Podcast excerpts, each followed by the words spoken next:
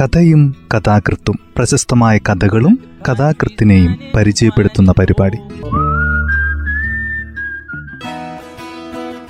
തയ്യാറാക്കിയത് ജോസഫ് പള്ളത്ത് എച്ച് ശബ്ദസഹായം സ്മിത ജോൺസൺ. കഥയും കഥാകൃത്തും എന്ന ഈ പരിപാടിയിൽ ഇന്ന് യു എ ഖാദറിന്റെ അറിവ് സാക്ഷിയുടെ കൺവട്ടത്ത് എന്ന കഥയാണ് ഇന്ന് അവതരിപ്പിക്കുന്നത്. യു എ ഖാദറിന്റെ മികച്ച ഒട്ടനവധി കഥകൾ ഈ പരിപാടിയിൽ അവതരിപ്പിച്ചിട്ടുണ്ട്. ആധുനിക ജീവിതത്തിൽ എവിടെയോ നഷ്ടമാകുന്ന ഗ്രാമീണ സൗന്ദര്യം വിളിച്ചറിയിക്കുന്ന രീതിയിലാണ് അദ്ദേഹത്തിന്റെ എഴുത്തുകൾ. കഥ ഇങ്ങനെ ആരംഭിക്കുന്നു. കാണുവാനേറെ ഭംഗിയും ശരീരവടിയും തികഞ്ഞത്ത ഒരു പെണ്ണിനെ ചൊൽപ്പടിക്കാരിയാക്കി. അവൾക്ക് ചെല്ലും ചെലവും കൊടുത്ത് കൈവശക്കാരിയാക്കി പത്ത് പതിനഞ്ച് കൊല്ലം കണ്ണും മൂക്കുമില്ലാതെ കൊണ്ടു നടന്ന് ജീവിച്ച് ഒടുവിൽ ഒരരിശത്തിന് പെണ്ണിന്റെ കഴുത്തിൽ മുണ്ടുമുറുക്കി ശ്വാസം മുട്ടിച്ചു കൊന്ന് അകാലപ്പുഴയിൽ കെട്ടിത്താഴ്ത്തി ഞാനൊന്നും അറിഞ്ഞില്ലേ രാമനാരായണ എന്ന മട്ടിൽ കയ്യും തുടച്ച് ശിഷ്ടകാലം ചെറുമണ്ണൂർ ചിറ്റാലിക്കലമ്മയുടെ തിരുനടയിൽ ആ അരയാൽ ചുവട്ടിലെ കൽത്തറയ്ക്ക് ചുറ്റുവട്ടത്തുമായി നാമം ജപിച്ചും നാരായണൻ ഭാഗവതരോടൊപ്പം ഭജന പാടിയും ആയുസൊടുങ്ങും വരെ എങ്ങും തൊടാത്ത മട്ടിൽ യാതൊരാൾക്കും ഒരു കാരണവശാലും പിടികൊടുക്കാൻ മട്ടിലും ഒറ്റാന്തടിയായി ജീവിച്ച് സിദ്ധി കൂടിയ കുഞ്ഞിരാമക്കുറുപ്പിനെയാണ് നാട്ടുകാർ ഭജനമഠം കുഞ്ഞിരാമൻ എന്ന് വിളിക്കാറുള്ളത്. ജാതിയിൽ മുന്തിയവരാണെന്ന് ഗണിക്കപ്പെടാറുള്ള കുറുപ്പന്മാർ തീയർക്കൊപ്പം കൂട്ടുകൂടുകയും അവരുടെ തൊഴിൽ കൈയിട്ട് കവാത്തെടുക്കുകയും ചെയ്യാറില്ല. ആവക ആൾക്കാർക്കൊപ്പം ഇലയിൽ ഉണ്ണാനിരിക്കുകയും പായ വിരിച്ച് കിടന്നുറങ്ങുകയും ഭജനക്കാർക്കൊപ്പം ഇരുന്ന് പാട്ടുപാടുകയും ചെയ്യുന്ന ആൾ ഈ നാട്ടുകാരനല്ല എന്ന് മാത്രമേ ആൾക്കാർ കരുതിയുള്ളൂ. വടക്കൻ ഭാഗത്തുനിന്നെത്തിയ ഒരസൽ പടക്കുറുപ്പാണെന്ന വാസ്തവം ആരും അറിഞ്ഞതുമില്ല അന്വേഷിച്ചതുമില്ല. ചെറുമണ്ണൂർ ചിറ്റാലിക്കമ്മയുടെ തിരുനടയിൽ ഒരു നാൾ നട്ടുച്ച നേരത്താണത്രേ പ്രത്യക്ഷപ്പെട്ടത്. കാവിൽ അന്ന് സന്ധ്യയ്ക്ക് ഉച്ചാലിന്റെ തിരിച്ചുഴിയിലുണ്ടായിരുന്നു. അതുകൊണ്ട് ചുറ്റുവട്ടത്തു നിന്നൊക്കെ ആൾക്കാർ അത് കാണുവാനും തൊഴാനും ഒക്കെ എത്തും. നീണ്ട നെടുതായ ഒരാൾ. കാണുന്നവർക്ക് കണ്ടാൽ ഇത്തിരി ആദരവും മറ്റും തോന്നിപ്പിക്കുന്ന ദേഹപ്രകൃതി. അത്രയേ ഉണ്ടായുള്ളൂ. ഏത് ഭാഗത്തുനിന്ന് വരുന്നു എന്തിനു വരുന്നു എന്നൊക്കെയുള്ള ചോദ്യങ്ങൾ ചിറ്റാരിക്കനമ്മയ്ക്ക് ഒട്ടും രുചിക്കുകയുമില്ല. ഈ നാട്ടുകാരനല്ല എന്ന് മാത്രം മനസ്സിലാക്കി. ചെറുമണ്ണൂർ ചിറ്റാലിക്കലമ്മയ്ക്ക് ചെറുമണ്ണൂർ ചിറ്റാലിക്കൽ അമ്മക്കാവിന് കൂടച്ചൂടി നിൽക്കുന്ന കല്ലിങ്കൽ ദേവിയുടെ ഇരിപ്പു സ്ഥാനമായ അരയാൽത്തറയുടെ ഉടമക്കാരനോ ചാർച്ചക്കാരനോ ഒന്നുമല്ലെന്നും ഊഹിച്ചെടുത്തു. കാവിൽ വിശേഷ ദിവസങ്ങളിൽ പുഴയ്ക്കപ്പുറത്തെ ചിറ്റുളിക്കാവിൽ നിന്നും ഒന്നുകിൽ കാവിൽ കുടിവാഴും കല്ലിങ്കൽ ദേവിയോ അതല്ലെങ്കിൽ ആ വകയിൽപ്പെട്ട ചിറ്റുളിക്കാവിലെ മറ്റേതെങ്കിലും മൂർത്തിയോ അവരെയെല്ലാം വിധിയാമണ്ണം പരിപാലിച്ച് എഴുന്നള്ളിച്ചു കൊണ്ടാടാറുള്ള കാരോട്ട് തറവാട്ടിലെ കാരണവന്മാരോ വന്നെത്താറുണ്ട്. അവരൊക്കെ വരുമ്പോൾ ചിറ്റാലിക്കാവിലമ്മയുടെ ഉത്സാഹം കാണിക്കാൻ തക്കവണ്ണമുള്ള ചില ആചാര സമ്പ്രദായങ്ങളും പതിവുണ്ടല്ലോ. അന്ന് ഉച്ചാലിന്റെ അന്ന് ഉച്ചനേരത്ത് കാവുംവട്ടത്ത് വന്ന് അരയാൽ ചുവട്ടിലെ കൽത്തിണ്ണയിൽ ചമരം പടിഞ്ഞിരുന്ന ആൾ കാരോട്ട് തറവാട്ടിലെ ആരുമല്ലെന്നു ആൾക്കാർക്ക് ഊഹിക്കാനാവും. കാരോട്ട് തറവാട്ടംഗങ്ങൾ ആർപ്പുവിളിയും ഒച്ചപ്പാടുകളും ഇല്ലാതെ അങ്ങനെ ഇങ്ങനെ വന്നുകൂടുന്നവരല്ലല്ലോ. കാവുംവട്ടത്ത് കാണപ്പെട്ടവൻ ഒരു കാട്ടുകളനോ കാട്ടാളനോ അല്ലെന്ന് കണ്ടാൽ ഊഹിക്കാമല്ലോ. നല്ല തണ്ടും തടിയും കാന്തക്കൂട്ടുമുള്ള കണ്ണുകൾ. നീണ്ടു നെടിയ രൂപം. ചെറുമണ്ണൂർ ചിറ്റാരിക്കലമ്മ ഒരു പോഴത്തരക്കാരിയൊന്നുമല്ല. കള്ളനെയും കവർച്ചക്കാരനെയും കണ്ടാൽ തിരിച്ചറിയുന്നവളാണ്. ഇങ്ങനെയെല്ലാം തികഞ്ഞ സാക്ഷാ ചിറ്റാലിക്കലമ്മയ്ക്ക് ആൽത്തിറക്കൽ വന്ന് തൊഴുതു നിൽക്കുന്ന ആൾ ഒരു പെണ്ണിന് പത്ത് പതിനഞ്ച് കൊല്ലം കൂട്ടിലിട്ട് പോറ്റി തന്നിഷ്ടപ്രകാരമൊക്കെ അതിനിട്ട് കളിപ്പിച്ചും കുളിപ്പിച്ചും സുഖിച്ചും വാണവനാണ് എന്ന് തിരിച്ചറിയാനാവുന്നില്ല എന്നോ? ഒരു നാൾ സന്ധ്യയ്ക്ക് അമ്പലക്കുളത്തിൽ മുങ്ങിക്കുളിച്ച് ദേഹശുദ്ധി വരുത്തി പാർപ്പടത്തിൽ വന്നു കയറി വേണ്ടവട്ടമൊക്കെ ഒരുങ്ങിച്ചമഞ്ഞ് ആരെയോ കാത്തിരിക്കും മട്ടിൽ തലനിറയെ മുല്ലപ്പൂക്കളും ചൂടി മുറുക്കി ചുമപ്പിച്ച് നിന്നവളെ വാരിക്കോരിയെടുത്ത് ഒന്നും പറയുകയും ഉരിയാടുകയും ഒന്നും ചെയ്യാതെ കഴുത്തിൽ കയറിപ്പിടിച്ച് മുറുക്കി ശ്വാസം മുട്ടിച്ചു കൊന്നു. ശവമായി തണുത്ത് തറയിൽ വീണവളെ പൊക്കിയെടുത്ത് ആദാ ആദ്യം അമ്പലക്കുളത്തിന്റെ അരികിലോളം നടന്നു. നാട്ടിൽ നൂറായിരം മുങ്ങിക്കുളിക്കുന്ന അമ്പലക്കുളം പെണ്ണിന്റെ ശവം പൊന്തി നാറാൻ തുടങ്ങിയാൽ അത്യാപത്ത് നിറകം തലയിലാവും വന്നു വീഴുകയെന്ന് ബുദ്ധി തോന്നിയപ്പോൾ വീണ്ടും തിരിച്ചു നടന്നു. ഒരു പഴയ ചാക്ക് സമ്പാദിച്ചു. തണുത്തു മിനുത്ത ആ ശരീരം. ചാക്കിൽ പതിഞ്ഞ് അകാലപ്പുഴ ആർക്കും എന്തു വേണമെങ്കിലും കൊണ്ടുവന്ന് തള്ളാനുള്ള ഒരു പുഴയാണല്ലോ.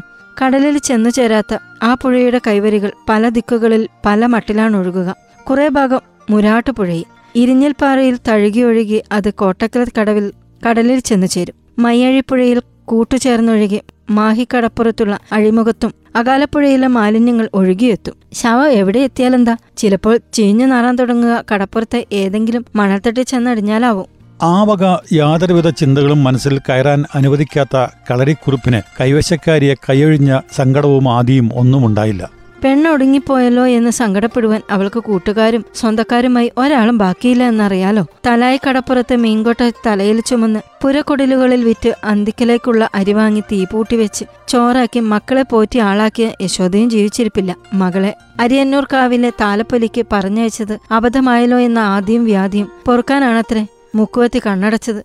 കണ്ണടയുന്ന കാലത്ത് മുഴുത്ത നൊസായിരുന്നുവെന്നും ആൾക്കാർ പറയുന്നത് കേട്ടിട്ടുണ്ട്. കുഞ്ഞിരാമക്കുറുപ്പിന്റെ ഓരോരോ നേരം പോക്കുകൾ. ഓരോരോ കാലത്ത് കാണുവാൻ അതിചുറുക്കും കാണൂലും തികഞ്ഞ പെൺകുട്ടികളെ കൂട്ടിക്കൊണ്ടുവരുന്ന ഒരു ചെങ്കുട്ടച്ചോളിയൻ. ചെങ്കുട്ടച്ചോളിയൻ എന്നത് പിടിച്ചാൽ പിടികിട്ടാത്ത ഉയരത്തിൽ പറക്കുവാനും പിടിയിലൊതുങ്ങാമട്ടിൽ ഒരിക്കലൊരിടത്ത് മുങ്ങിയാൽ അടുത്ത നിമിഷം പലയിടങ്ങളിൽ പൊങ്ങുവാനും ത്രാണിയുള്ളവരെ ചൂണ്ടി വിളിക്കുന്ന വിളിപ്പേരാണ് ചെങ്കുട്ടച്ചോളിയൻ. കുഞ്ഞിരാമക്കുറുപ്പിനെ ആ വകുപ്പിലാണത്രേ ആൾക്കാർ കണ്ടിരുന്നത്. അങ്ങനെ കാണും കാണേ ഇരിക്കെ കുത്തനെ അപ്രത്യക്ഷനാകാനും കൂടി വിരുദുള്ളയാളാണ് പെണ്ണിനെ കൊന്ന് പുഴയിൽ കെട്ടിത്താഴ്ത്തി എനിക്കൊന്നും അറിയില്ല എന്ന മട്ടിൽ മനസ്സിന് അസാരം പോലും ചാഞ്ചല്യമില്ലാതെ കുറേ കാലം അങ്ങനെ കഴിഞ്ഞുകൂടിയത്. എന്തോ ആയുസിന്റെ ഒടുക്കം ചെറുമണ്ണൂർ ചിറ്റിലിക്കമ്മയുടെ സവിധത്തിൽ ആ കവുംവട്ടത്ത് ഒറ്റാം തടിയായി ജീവിക്കണമെന്നതാകുമോ നിയോഗം?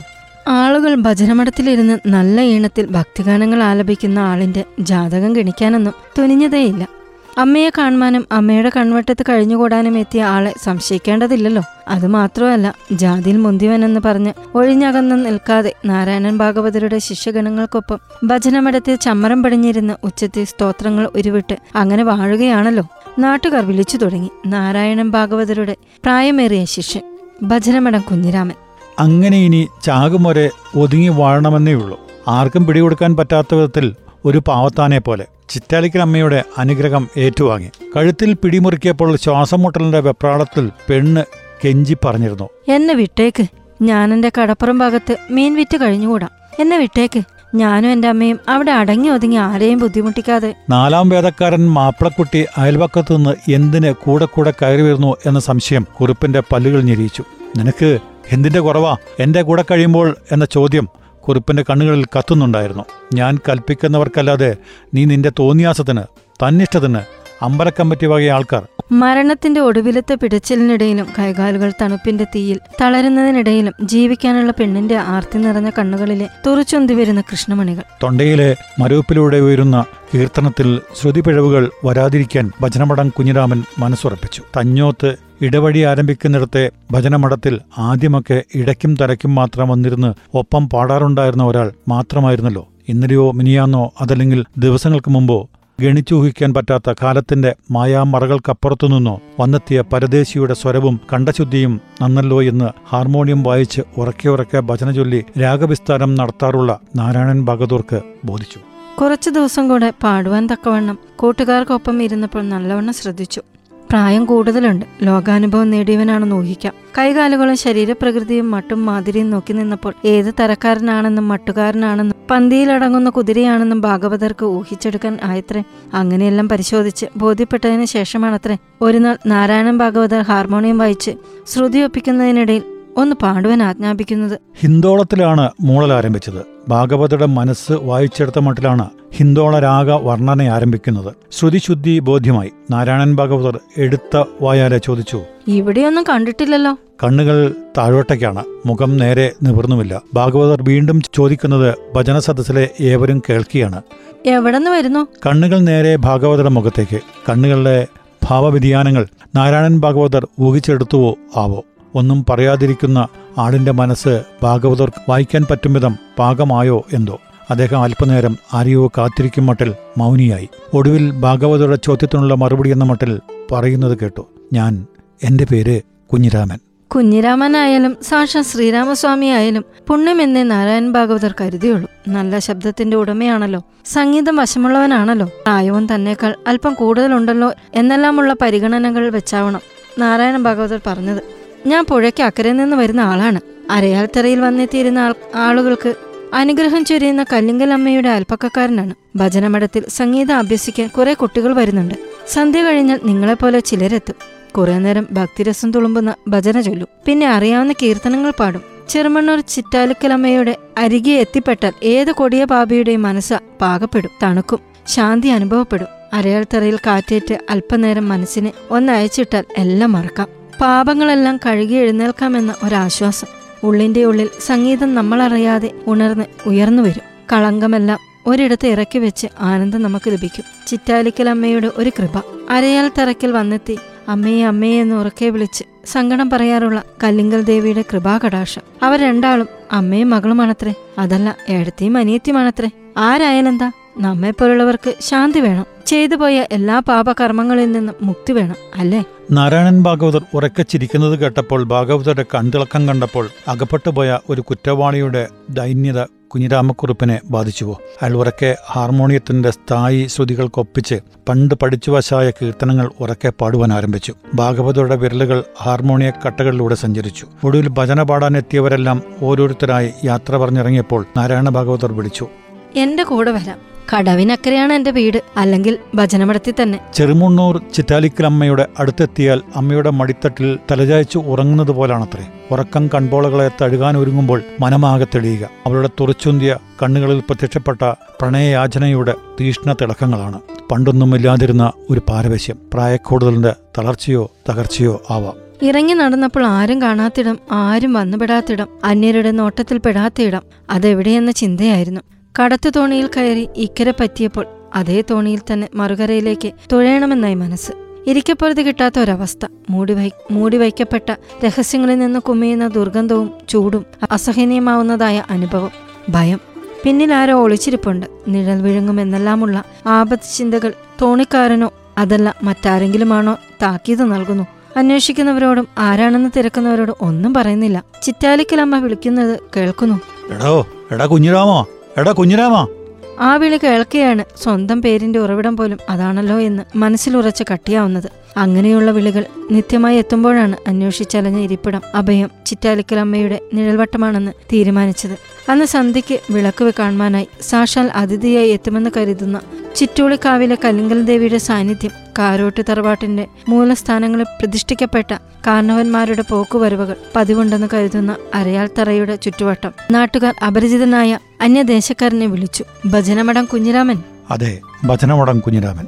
ഭക്തിരസം പുരണ്ട ഭജനയും മധുരമായി പാടി ശിഷ്ടകാലം ചെലവഴിച്ച പഴയകാലത്തിന്റെ കുഞ്ഞിരാമക്കുറിപ്പ് ആരോരും അറിയാതെ ആരാലും ശ്രദ്ധിക്കപ്പെടാതെ കാലം നൽകുന്ന ശിക്ഷാവിധികൾ ഏറ്റുവാങ്ങി സിദ്ധി കൂടണമെന്നാവാം നിയോഗം. കൈവശക്കാരി പെണ്ണിനെ ശ്വാസം മുട്ടിച്ചു കൊന്ന് അകാലപ്പുഴയെ തള്ളിയ ആളിന്റെ ശിഷ്ടകാലം ഭജനയും ഭക്തിയും നിറഞ്ഞ സംഗീത സബരികളിൽ ശ്രുതിസാന്ദ്രമായ ധ്വനിസങ്കല്പം തീർത്ത തടവറയിൽ പൂർണമാവുമെന്നാവും ധാരണ. വിധിദിനം വന്നെത്തിയ നേരം അയാൾ ചെറുമണ്ണൂർ ചിറ്റാലിക്കലമ്മയുടെ തിരുനടയിൽ തണൽ വിരിച്ചു.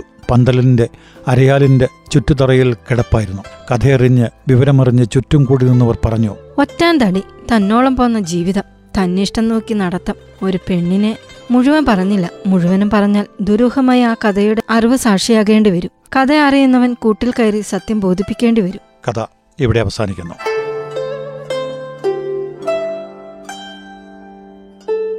വിജയഖാദറിന്റെ മറ്റൊരു കഥയാണ് ഇന്നീ പരിപാടിയിൽ അവതരിപ്പിച്ചത്. തയ്യാറാക്കിയത് ജോസഫ് പള്ളത്ത് എച്ച് ശബ്ദസഹായം സ്മിത ജോൺസൺ.